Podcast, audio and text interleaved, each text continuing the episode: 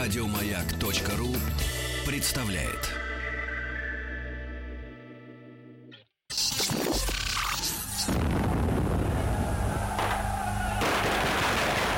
Граждане министры Временного правительства, именем Военно-революционного комитета объявляю ваше Временное правительство арестованным. Это мы Завершается пролетарская революция, документы. Именем революции.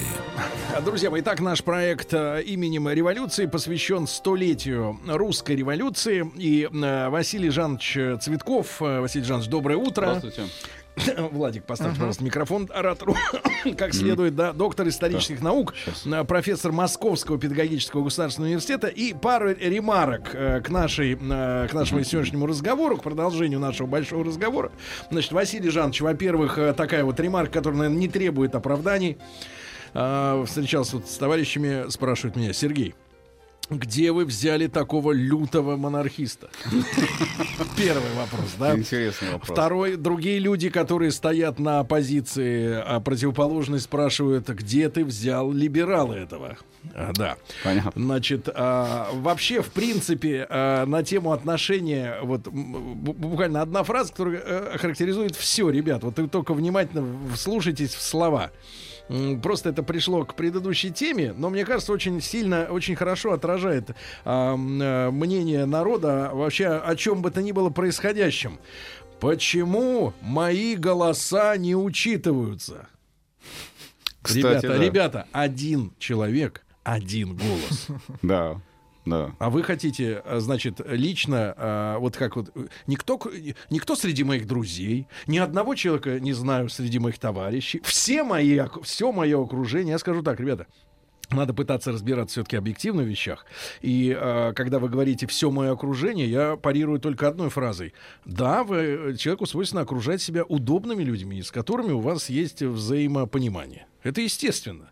Потому что с человеком, который вам будет говорить в лицо вещи, которые вам э, расходятся с вашими убеждениями, вы быстро отфильтруете, его не будет среди ваших знакомых. Вы с ним выпивать, закусывать не будете. И в гости он к вам приходить не будет. Вот, и один человек, один голос. Значит, Василий Жанович, тут интересную мысль я слушал у товарища Родзинского, э, что он, он считает, что э, вообще э, вот э, нельзя 17-й год делить на этапы.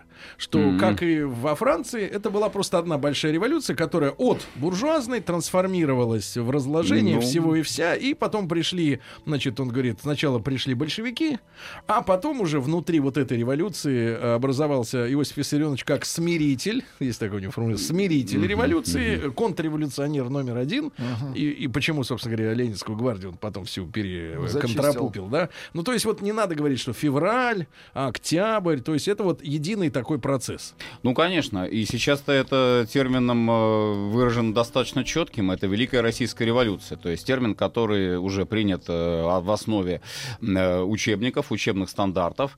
А, И, конечно, исходя вот из этого, нужно и э, представлять себе ту ситуацию, которая была в 17 году. Э, Ведь люди-то те же самые. Одни и те же люди, что в феврале, что в октябре. Участники вот этих событий, по большому счету, тоже те же самые. Разделение это ведь пошло исключительно из формационного подхода, потому что по формационному такому методологическому учению э, не может быть социалистическая революция без буржуазно-демократической. Соответственно, если мы смотрим вот на это разделение, то буржуазно-демократический февраль предшествует социалистическому октябрю. То есть а под- дальше уже строительство коммунизма.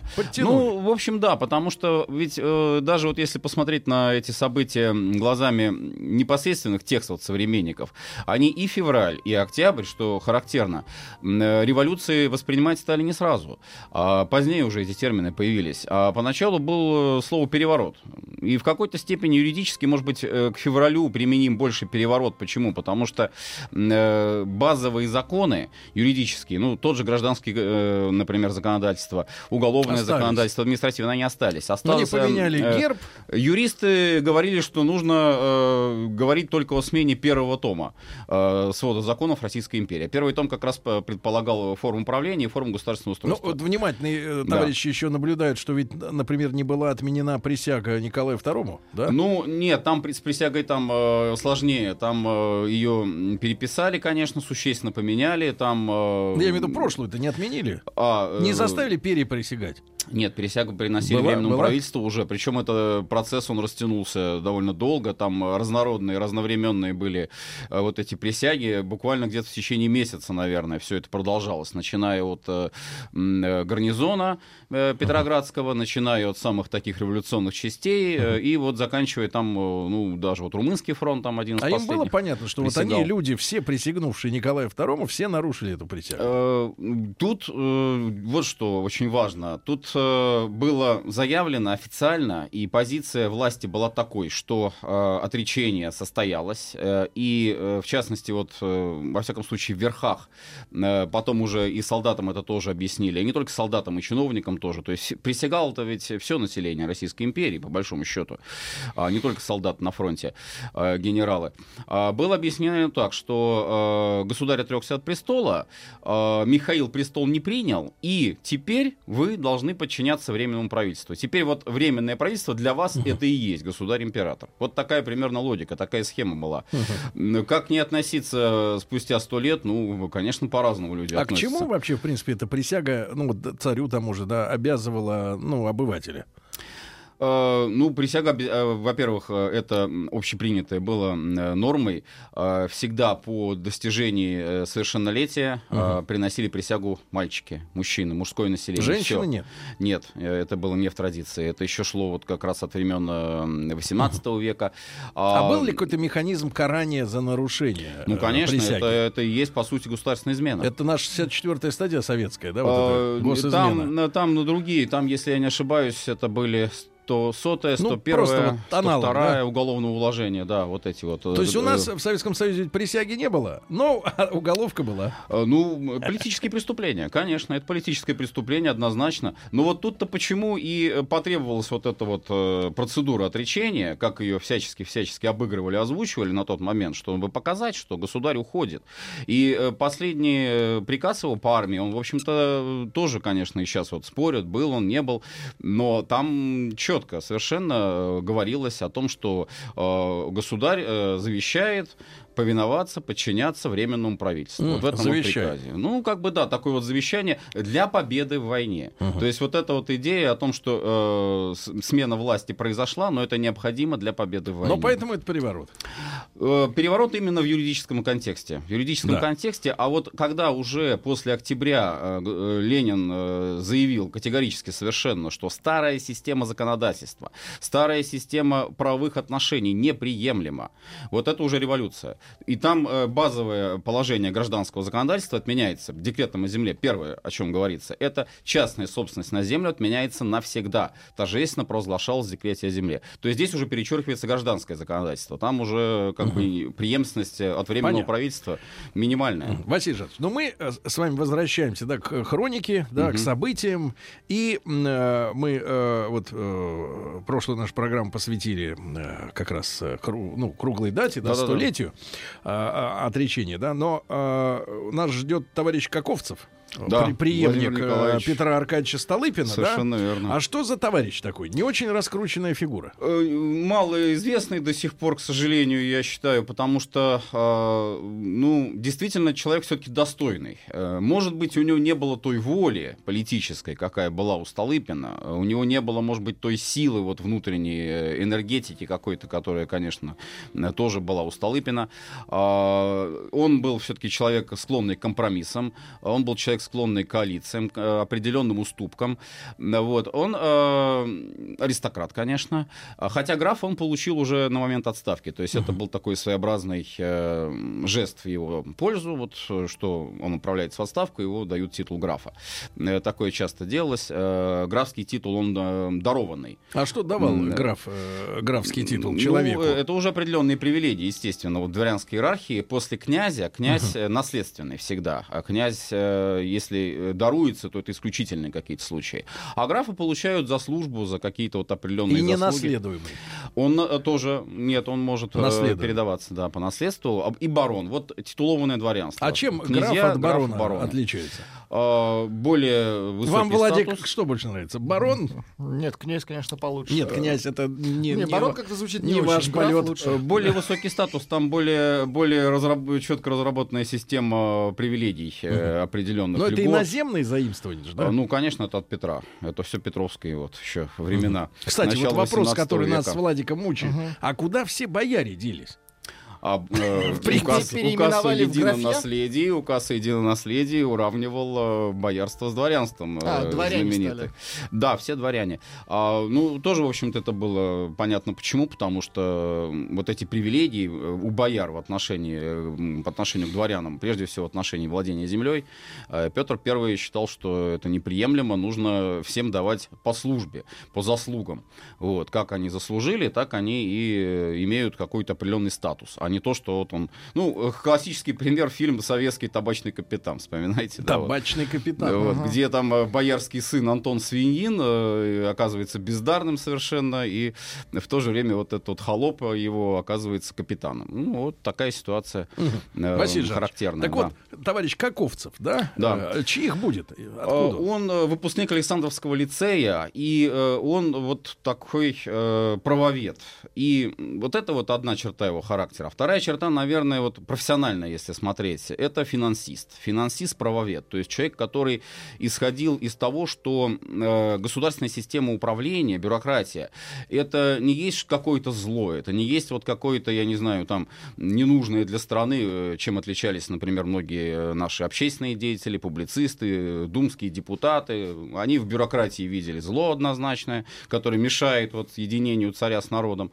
А э, Каковцев считал, что бюрократия это не зло, просто нормально, в хорошо функционирующий государственный аппарат, он э, гораздо больше пользы принесет э, Отечеству, э, чем э, там вот эти вот всякие думские выступления. А если сравнить просто вот, э, Василий Жанович, э, количество, ну, пропорционально населению э, в Российской империи, и, ну, там, ну, ну, скажем, там, Германия или Англия или Франция, количество чиновничества, мы как-то были выдающимися в этом смысле? Ну, пропорционально населению, опять же. Э, Вы знаете, вот тут опять же нужно отметить, наверное, с- э, особенность России, ее огромные территории и, в общем-то, достаточно большая численность населения. Поэтому, э, если считать по абсолютному количеству чиновников, Ну, да, у нас понятно. было больше. Конечно. Если считать по количеству чиновников, условно, на площадь э, территории и по количеству На населения... метр квадратный. да, ну, да, грубо, конечно говоря, да? Да. Это будут совершенно другие показатели. Это будет даже недостаток их. Особенно в глубоких регионах, в провинции глубокой. Собственно, это и Ну, проявилось. чиновничество любит столицу. Э, Нет, ну это да, это, это да, к сожалению. Э, Была такая тенденция, тоже все стремились э, в Москву, в Питер, э, там, в Киев, вот эти вот три столицы, как их считали, Да. крупные губернские города. А в какой-то уездный город, если чиновник там оказывался, то многие считали, что это неудачник, его туда сослали. Кара. Да, это некое наказание. Поэтому это, наверное, вот одна из проблем потом революции будет, когда у нас вся политика, по сути, творится в столицах, а провинция Спит. м, питается, ну да, питается вот тем, что дает э, столичные вот эти все перемены, а потом уже регионы э, живут какой-то своей самостоятельной жизнью. И вот э, гражданская война начинается. И мы видим, что Но в только регионах... большевики сплотили регионы. Ну, большевиков, во всяком случае, во всяком случае, у большевиков было очень большое преимущество перед всеми остальными партиями. У них была очень сильно развитая вот эта местная Сеть. местная сеть местных партийных ячеек. И советы тоже местные. То есть они делали ставку на эм, э, власть снизу. Э, Первые годы, во всяком случае, это провозглашалось как основополагающий базовый принцип. Потом, конечно, там тоже э, бюрократизация пошла. Мы это видим, мы это Да. понимаем прекрасно. Вот. Василий Жанович, ну а Так Каковцев-то с- со Столыпиным были знакомы? Конечно. а, И как они, в Каковцев каких они? работал министр финансов. Он Да. министр финансов в кабинете Столыпина. Ему можно какие-то достижения Э, приписать? Вот именно его э, политики, монетарной Самое главное или- достижение это, безусловно, стабильный бюджет. Стабильный бюджет, стабильный рубль. И э, по-разному тоже, конечно, вот и Каковцев сам об этом в своих воспоминаниях э, очень интересных а, пишет. По-разному к этому относились, потому что одно дело э, рубль, э, который базируется на исключительно на подъеме экономики, на таком вот на экономических каких-то базовых позициях, а другое дело все-таки, когда большой процент поступлений дают прямые косвенные налоги, и вот это вот винная монополия. Вот это критиковали Каковцев. Но Каковцев как раз не был сторонник этого. Он не считал, что это хорошо. Хорошо. Он считал, что нужно от этого отходить, и чем скорее это произойдет в России, тем лучше. Поэтому ни больше, ни меньше, вот тут э, тоже такое словосочетание э, появляется у нас э, в 12 в 13 в 14 годах, а особенно в 14 перед войной. Новый курс. Вот у нас принято считать, что новый курс это связано с Рузвельтом, что это вот американская система, а вот это словосочетание употреблялось у нас, и означало это в финансовом отношении прежде всего то, что бюджет будет строиться на э, поступлениях, на развитии экономики, на э, очень активном э, внешнеторговом балансе, uh-huh. на активном вывозе. А вывоз активный это не сырье какое-то вот из земли там взяли и продали, а это э, зерно, это продукты сельскохозяйственного производства. То есть то, что уже, в общем-то, требует определенной обработки, Добавленной мука, зерно, масло, э, Василий Жанович, а вот продукты. э, когда Да. либеральных чертей слушаешь вот эту всю мафию э, цареборческую, они все говорят, что, мол, вот мы, например, имели перед войной э, на протяжении там э, десятка с лишним лет э, конвертируемый рубль Да. стабильный, да, и что они говорят, типа, давай, представляете, какими займами мы за это расплачивались, да, типа, золотой русский рубль сидел на кредитах американских. Вот они начинают вот это долбать э, Э, что, Здесь немножко другое. Вот вы как, как монархист, скажите, Э, не как монархист, а как э, просто э, Ученый. здравая, здравая позиция. В чем была проблема? А, Вот э, нашей финансовой системы, помимо, того, помимо этого пьяного бюджета, который у всех на виду, на слуху и так далее, а, проблема была в том, что когда все-таки Столыпинская реформа стала давать эффект, и э, Столыпинскую реформу начали поддерживать все больше и большее количество крестьян, не только зажиточных, но и середняков тоже, возникла потребность в деньгах. А, не хватало денег, не хватало кредита. А, Каковцев, в общем, вот это тоже, кстати, ему в вину ставили. Он как финансист, грамотный финансист, и как, ну, по большому счету, человек, который был связан с банками, с кредитами, он всегда исходил из возможности возврата кредитов.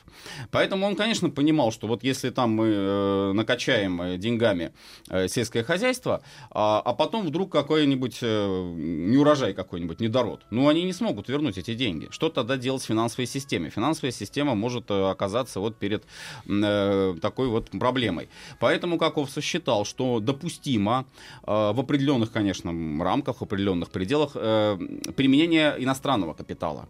А, через, э, ну, не напрямую, ни в коем случае не напрямую, то есть вот не создается там какой-то анклав э, на территории Российской империи, куда э, э, типа Свободная офшора экономическая какого-то, зона. да, да, да, куда вкладывают иностранцы деньги и все. Порто-Франко. Вот именно, по своим Извините. законам живут. Нет, э, участие э, капитала через покупку акций, э, через создание акционерных обществ. И таким образом это, э, опять же, вот статистика-то, надо ее понять, надо смотреть ее соответствующим, под соответствующим углом. То есть это не зависимость от иностранного капитала, это его применение, это его привлечение, но то, что предполагает потом и возврат этих долгов. А вот сразу вопрос тогда, да, Василий Жанович. Э, Доводилось в музеях видеть русские плакаты правительственные насчет займов внутренних. Да, да, это и тоже. история с тем, что вот мы Ленина все-таки полощем регулярно достаточно, да, э, вспоминаем, извините. Ну, он просто на виду, и, поэтому. да, да, да, да, да, в- отчасти. Вот. И, и там же была история с нашим отказом от платежей по всем долгам, да? Ну да, да. Большая часть все-таки этих долгов во время войны были накоплены. Это долги, Да. э, займы военные и- Это, или э, еще и до, довоенные? Очень сильно, очень сильно война повлияла, потому что здесь, опять же, вот потребность в этих деньгах, э, и инфляция пошла, и золотой рубль-то ведь он когда э, отменяется? Он же не в 17 году отменяется. Обращение золотое прекращается буквально с первых недель войны. И люди стали И, э, скрывать э, золотые деньги. Ну, не то чтобы скрывать, их призывали, к сознательности взывали, к тому, чтобы они золотые деньги несли в банки. И э, давали, ну вот как вклады, например, тоже, давали им обязательства эти, э, то есть чтобы вот золото все-таки сосредотачивалось в руках государства. Но далеко не все это делали, многие там зашивали их э, в чулки, э, в подушки. Кстати, правильно поступили, потому что вот э, мы должны помнить, когда начинается гражданская война, там за один романовский империал можно было там, я не знаю, пуд муки купить э, где-нибудь э, на черном рынке совершенно спокойно. э, А вот. в мирное время платеж какая его Э, ценность ну, была? э, вот э, где-то порядка э, фунт э, стоил му- э, 3-4 копейки, это дореволюционные деньги. А империал И, э, 15. да. Э, И он стал э, расти э, во время войны, но считали, что это ужасный совершенно рост цен, потому что Мгм. где-то к 17 году он составлял уже 20 копеек. Друзья мои, продолжим после новостей, новостей спорта. Василий Жанович Цветков сегодня с нами. Рабочая крестьянская революция, о необходимости которой все время говорили большевики, совершилась!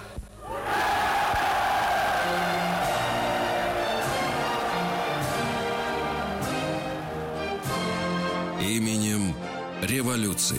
Друзья мои, итак, с Василием Жановичем Цветковым, э, доктором исторических наук, профессором Московского педагогического государственного университета, мы продолжаем наш проект э, именем революции. И вот э, граф Каковцев, Владимир Николаевич, Да, да? да. Вот он э, э, приступил. Вопрос у меня был по реформам, да, Мгм, и, и, и, э, э, были ли какие-то минусы, Василий Жанович? Ну, У во-первых, наверное, все-таки лучше сказать о плюсах. Собственно, реформы, э, сам Каковцев собственных реформ не проводил. Он продолжал тот курс, который был задан Столыпиным. Корректировал его немножко. Но э, действительно, вот последние годы перед войной, это, наверное, 12-13 э, годы. 11 там все-таки был не урожай, э, и в частности в хлебопроизводящих губерниях. А вот 12-13 действительно показывают нам огромный экономический рост, и Россия по темпам экономического роста действительно выходит на первое место в мире. Потом это будет э, аналогичный показатель достигнут в годы первой пятилетки. Вот таких два рывка э, наша история знает э, в 20-м столетии. А, и э, что касается вот э, структуры роста, то он тоже вот достаточно важен, на мой взгляд, интересен. Ну, вот, например, такая статистика, я ее позволю озвучить. Да. Э, вывоз хлеба дошел до э, 750 миллионов пудов. Государственный бюджет дошел до 3 миллиардов рублей. А, И, э, например, благосостояние, э, показатель благосостояния это рост э, за 20 лет с 894 по 913 вкладов в сберегательные кассы с 300 миллионов до 2 миллиардов рублей. Это при том, что это рубль-то тот же самый. Это не инфляция, не инфляционный рубль. А, Потребление сахара на душу, например, населения возрастает с 8 на, до 18 фунтов в Я год. вот читал, и часто, вот. наверное, можно встретить, кстати, у классиков, Мгм. ел сахарную голову. Да, да, это да, что да, да. вас издаст? А это вот э, настоящая такая голова конусообразная, которую продавали э, в лавках. Это весом какого примерно Э, масштаба? Фунт, по-моему. По-моему, фунт, если не Фунт это ошибаюсь. 400 грамм. Э, не- нет, а, может быть, тогда вот... Пуд 16 кило. Э, Не, наверное, побольше, побольше. Вот, вот точно не могу сказать, это но огромная- именно голова, это вот имелось в виду, что вот такой вот большой кусок сахара, и от Рафинат. него вот отрезали кусочки, от него отщепляли, отщепляли, и, и можно было... Так сколько потребление сахара, насколько А, увеличилось? С, с 8 на 18 фунтов в год. Вот. То есть на душу населения. А, растет э, кооперация, кооперативы. Опять же, вот смотрите показатели. 12 год. Число потребительских кооперативов достигает 7 тысяч, э, тогда как э, в 903 году у нас кооперативов всего 300. А, Кредитные кооперативы около 15 тысяч. Э, В третьем году их вообще не было, не существовало. То есть внутри уже сами крестьяне начинают заниматься кредитованием. То есть это мелкий кредит такой доступный развивается. Сельскохозяйственные машины. Еще один очень важный показатель, потому что Но появляется не спрос. микрокредит сегодняшний. Э, Ну, может быть, какая-то аналогия. Похоже, да. Ну, под такие же проценты? Э, Нет, конечно. Там процент был гораздо более щадящий. щадящий, да. да. Так вот, сельскохозяйственные машины, э, те же самые крестьяне уже вот покупают, не помещики какие-то там, а именно крестьяне. Э, в 908 год э, покупка сельхозмашин это 54 миллиона рублей, а 912 131 миллион рублей. Появляются уже трактора. Э, то есть, Ну, то есть главным злом-то была война все-таки, естественно. Э, Ну, конечно, конечно, э, это все главное. Экспорт за границу очень высокие, показатели большие. Но вот Правда ли, что треть наших операций внешнеторговых занимала Германия? Э, Да, э, очень-очень э, важный для нас торговый партнер. Э, Причем э, Германия, она помогала развитию тех отраслей, которые у нас действительно были не очень развиты вот, э, на конец 19-го, начало 20 века. Это электроэнергетика и химическая промышленность. Э, Но наши ученые потом уже, в общем, тот же самый химик Зелинский э, говорил, что можно избавиться уже от этого немецкого влияния.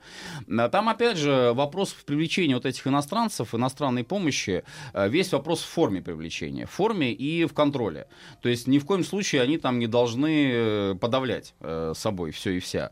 Поэтому вот мы видим, допустим, меняется облик городов. Это очень заметно и по крупным городам, и по небольшим городам. Появляется электрическое освещение. А в Москве трамвай становится уже ну, совершенно обычным видом транспорта, то есть практически все центральные улицы, они обеспечены трамваями. А что касается новых видов, допустим, транспорта, появляются э, самолеты. Причем вот Илья Муромец, наш знаменитый вот этот четырехмоторный бомбардировщик, он предполагался, э, в частности, Сикорским и как пассажирский самолет. Да, там же душевая кабина даже была. Э, ну, предполагалось и это тоже, да. То есть, в общем, э, На техника, Дальний Восток лететь. Технический угу. прогресс здесь был налицо. Была другая проблема. Угу. Проблема была в том, что вот этот бурный, очень бурный э, экономический рост, он вызывал, э, во-первых, повышенный спрос на деньги, а это грозило инфляцией, это грозило, вот о чем мы уже говорили сегодня, это грозило в какой-то степени падением рубля. Поэтому вот и э, приходилось ограничивать, может быть, даже этот спрос в какой-то степени, тормозить его. А с другой стороны, э, вот такие проблемы, как транспортные. Э, сеть железных дорог, она э, не расширялась, там не было очень большого прироста вот за период с 7 до где-то 11-12. Только перед войной опять начинается железнодорожный бум, который был вот в 90-е годы. Элеваторов не хватает. Э, логистика очень слабая. Э, допустим, хороший большой урожай. А куда его вывести? Как, где его складировать? И вот опять же этот новый курс принимает решение о том, что нужны элеваторы. Потом вот прямо напоминает э, актуально в какой-то степени. В 2013 году принимается законопроект о введении санитарных ограничений на промышленных предприятиях. Это обязательная очистка воды, это обязательная очистка вот, выброса в атмосферу, да. И, кстати, предприниматели буржуазии очень болезненно к этому относятся, начинают вопить, вот там какие-то санитары Грабят. приходят, мешают бизнесу. Прям вот э, напоминает. Василий Жанович, а такой Много. вопрос. Для нас, ну, требовалась, да, вот немецкая технология. А для немцев э, мы какую долю составляли их внешнеторговых операций? Э, Примерно. По, по сельскому хозяйству, если смотреть вот по сельскохозяйственным показателям, э, по ввозу в Германию э, продовольствия Э, зерна, муки э, около половины. 50 процентов. Да. Слушайте, да, они да. Вот, вот, вот вопрос. На который... кого полезно? Нет, вопрос, который нет, э, э, это сумасшествие вообще вот воевать э, с поставщиками половины произ... Про... Произ... Ну, а немцы и рассчитывали на Блицкрик. Они же рассчитывали, когда начиналась война, они рассчитывали, что, что они выведут не ввозить, из войны а, Францию ну, и быстренько свое. покончат с Россией. Причем э, план Блицкрига не предусматривал э, то, что нужно обязательно доходить до Москвы.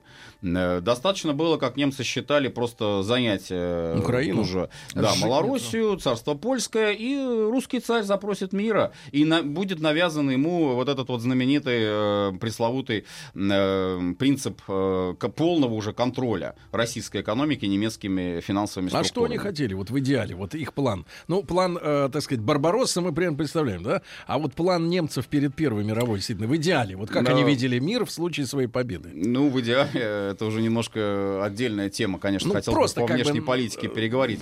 Идеал Какую это... роль нам они готовили в новом мире? Вот, э, ну, на Россию смотрели э, исключительно как на поставщика сырья и рабочей силы. Вот примерно так. То есть э, сырье хорошее, рабочая сила хорошая, работники хорошие, а вот управлять ими должны немецкие э, как То есть они люди. хотели ввести внешнее управление в стране? Ну, в какой-то мере, да, потому что а царя э, если, мы берем, э, э если мы берем русских немцев, если uh-huh. мы берем русских немцев, то есть те, кто служили э, в России, Российской империи, то здесь уместно вспомнить знаменитую фразу Николая I о том, что вот русские дворяне служат России, немецкие дворяне служат мне.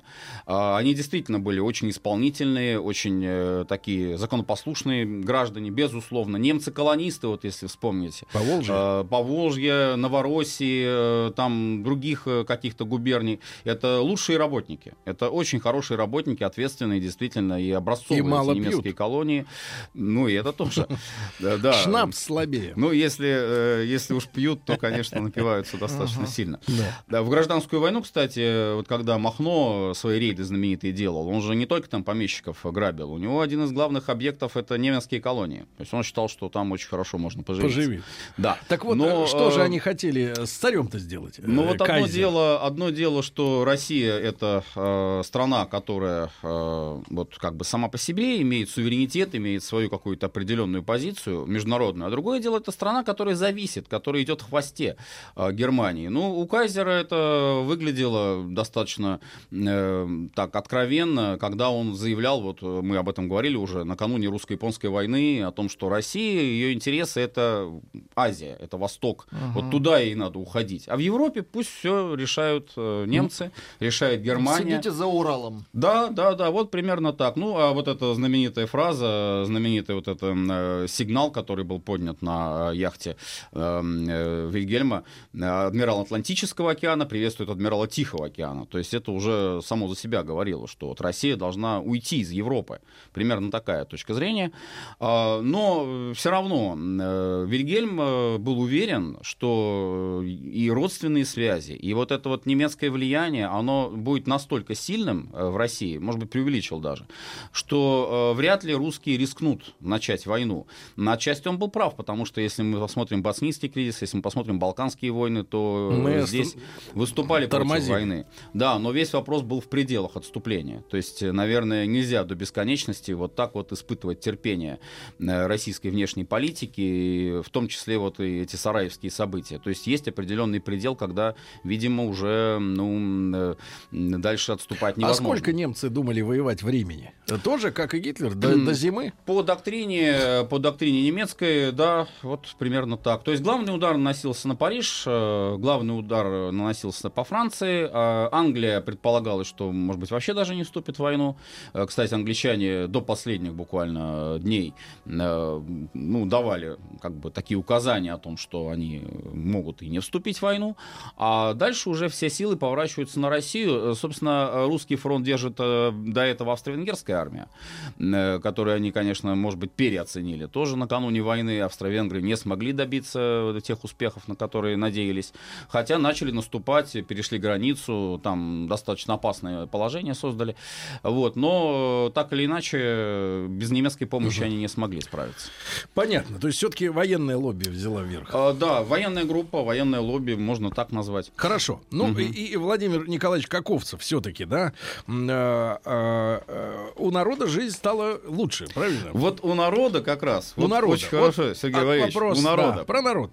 А, очень важный момент. пекусь. Очень важный момент. Одно дело вот те показатели, которые я озвучил. Да. А другое дело, об этом часто забывают, к сожалению, но это нужно помнить, что у нас продолжался рост населения. Э, Два фактора этому способствовали. Первое, очень э, большая прочность браков. То есть вот если посмотреть демографическую статистику Российской империи начала века... Давайте, давайте объявим следующую, э, Василий Жанович, э, стратегию. Брак надежа России.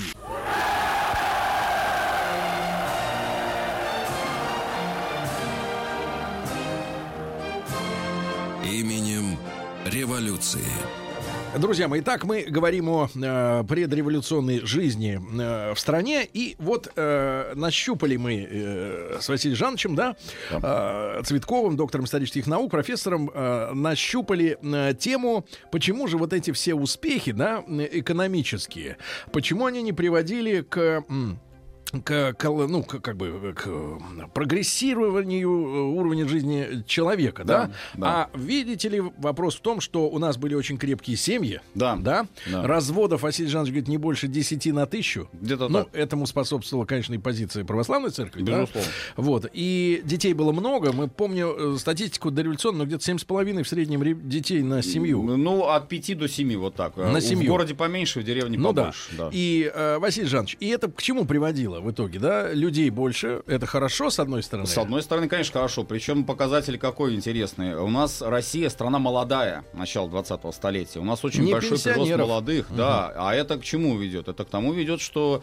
э, люди думают о будущем, э, люди готовы работать. Это работники, это рабочие руки. Это, в конце концов, солдаты, которые потом будут воевать вот, э, в Первую мировую революцию. Там, конечно, это не, э, не самый лучший фактор применения, но тем не менее, все равно. Вот, то есть это не умирающая страна. Но, с другой стороны, это и рост потребления очень и не большой. хватает, грубо говоря, ресурсов. Не да? хватает национального дохода на душу Вот населения. смотрите, что китайцы, кстати, недавно делали. Да, Мгм. они ведь только Ну да. сейчас отпустили это правило там одна Да, семья, один да, ребенок, да, потому что да, они да, да, понимали, если на фоне экономического роста начнется ну, приплод большое населения, они мгм. съедят этот, э, эту прибыль. Вот именно. Вот это и была в проблема. буквальном смысле. То есть никто, конечно, не говорил о том, э, вот все-таки России не, не говорили ни в коем случае в церквях, проповеди не говорили, что не рожайте. Child Наоборот, Free тогда сидели. э, рожайте, под рожайте. замком, да. Да, но при этом работа. Вот где работать э, мужу, где работать жене. Очень большая аграрная перенаселенность центральной черноземной губернии. Отсюда вот столыпинское положение о том, что необходимо более равномерное распределение по регионам. Уходить освоение. Сибири, конечно, освоение Дальнего Василий Востока. Жанович, а вот вы обмолвились, э, пока шла реклама, э, интересной фразы о том, что ну вот э, от такой э, ситуации, что нет работы, ну, думают, ну, грохнем-ка мы Ага, ну э, да. помещика. Ну, конечно, но это вот представление такое очень э, обывательское, житейское. То есть, э, почему мы плохо живем? Почему мы плохо живем? Потому что не хватает земли. А она вся у А помещика. земля у барина. Так давай мы барина Грохнем. грохнем, значит, землю поделим и будем жить И хорошо. что оказывалось? Оказывалось, что в центрально-черноземном э, районе там э, меньше гектара, меньше десятины прирост на одно крестьянское После хозяйство. убийства. После того, как все это поделили. Тем более, что, по, по, э, опять же, по декретам советской власти 18-19 года очень часто в имениях создавались совхозы. То есть крестьяне-то даже и не получали эту землю. Тут сразу совхоз, и, э, ну, если продуктивное э, помещичье хозяйство, тоже своя логика. Зачем же его делить между там э, 10-20 крестьянами, которые э, все Пусть равно ходят ничего на не даст? Да. А сделают здесь какой-нибудь продуктивный совхоз, будут э, какое-нибудь племенное э, хозяйство выращивать. Вот. Э, Конечно, переселение э, очень э, важную роль играло, но э, вот если мы посмотрим графики соотношения э, темпов роста э, экономики и темпов роста населения. И э, как бы посмотрим вот это соотношение национального дохода на душу населения. Вплоть до буквально где-то 11-12 год э, у нас э, идет вниз э, распределение доходов на душу населения при большом экономическом росте. А вот это плохо. Э, То есть э, потребление опережает. И только начиная с 12, с 13, с 14 года эти графики начинают сближаться. То есть здесь действительно мы можем говорить о том, что более или менее начинается хорошее условие жизни. Может, как-то Но нам начинается война. коллективно прокля- проклять, что ли? Я не знаю. Ну, как-то в, в таком метафизическом смысле. Э, Будь ты проклята, Германия. Они же еще не успокоились. Так вот, немцы-то как раз очень реалистично на это смотрели. Ну, конечно, им надо было быстрее развязать войну, чтобы не дать те, нам... э, те инженеры, те э, дипломаты, те э, там буквально Шпионы. служащие, которые приезжали в Россию, которые работали здесь в русских фирмах. Да. А Многие из них были прямые агенты, это уж чего тут скрывать-то. Они доносили в Берлин, что вот положение, в котором находится Начинайте на скорее, момент, русские Именно богатеют. так, именно так. То есть положение, в котором находится русская промышленность, она не дает шанса Германии остаться вот в таком лидирующем положении на ближайшие где-то десятилетия. Россия может ее вытеснить с этих позиций. Поэтому необходима война. Вот э, одна из Ну, причин. остается только сожалеть, какая бы страна у нас была сегодня, да, и в мировом плане, э, если бы, конечно, не эта чертова война. Да, а за ней и, соответственно, следующая, Ну, которая конечно. является следствием. Э, Обострение. Да. Василий Жанович, ну и у Каковцева же такая судьба-то э, такая более-менее, ну, на фоне других э, бывших как, благополучная. Его пару раз арестовывали, но Ну, в конце концов сказать? удалось смыться. Как сказать, да, в этом-то отношении после революции э, он э, потом оказался уже в Париже и работал в качестве консультанта экономического. Его очень многие спрашивали, советовали с ним по финансовым вопросам. То есть он не бедствовал.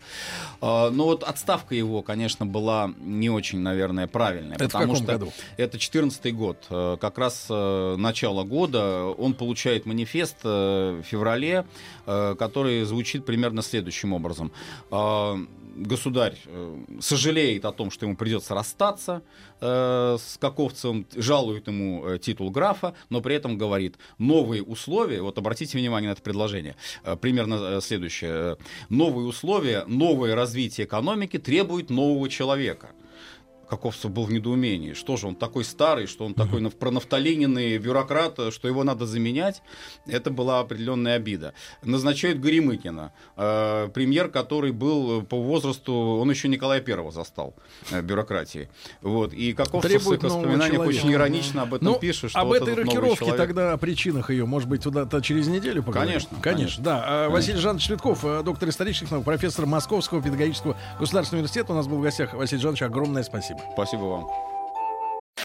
Еще больше подкастов на радиомаяк.ру.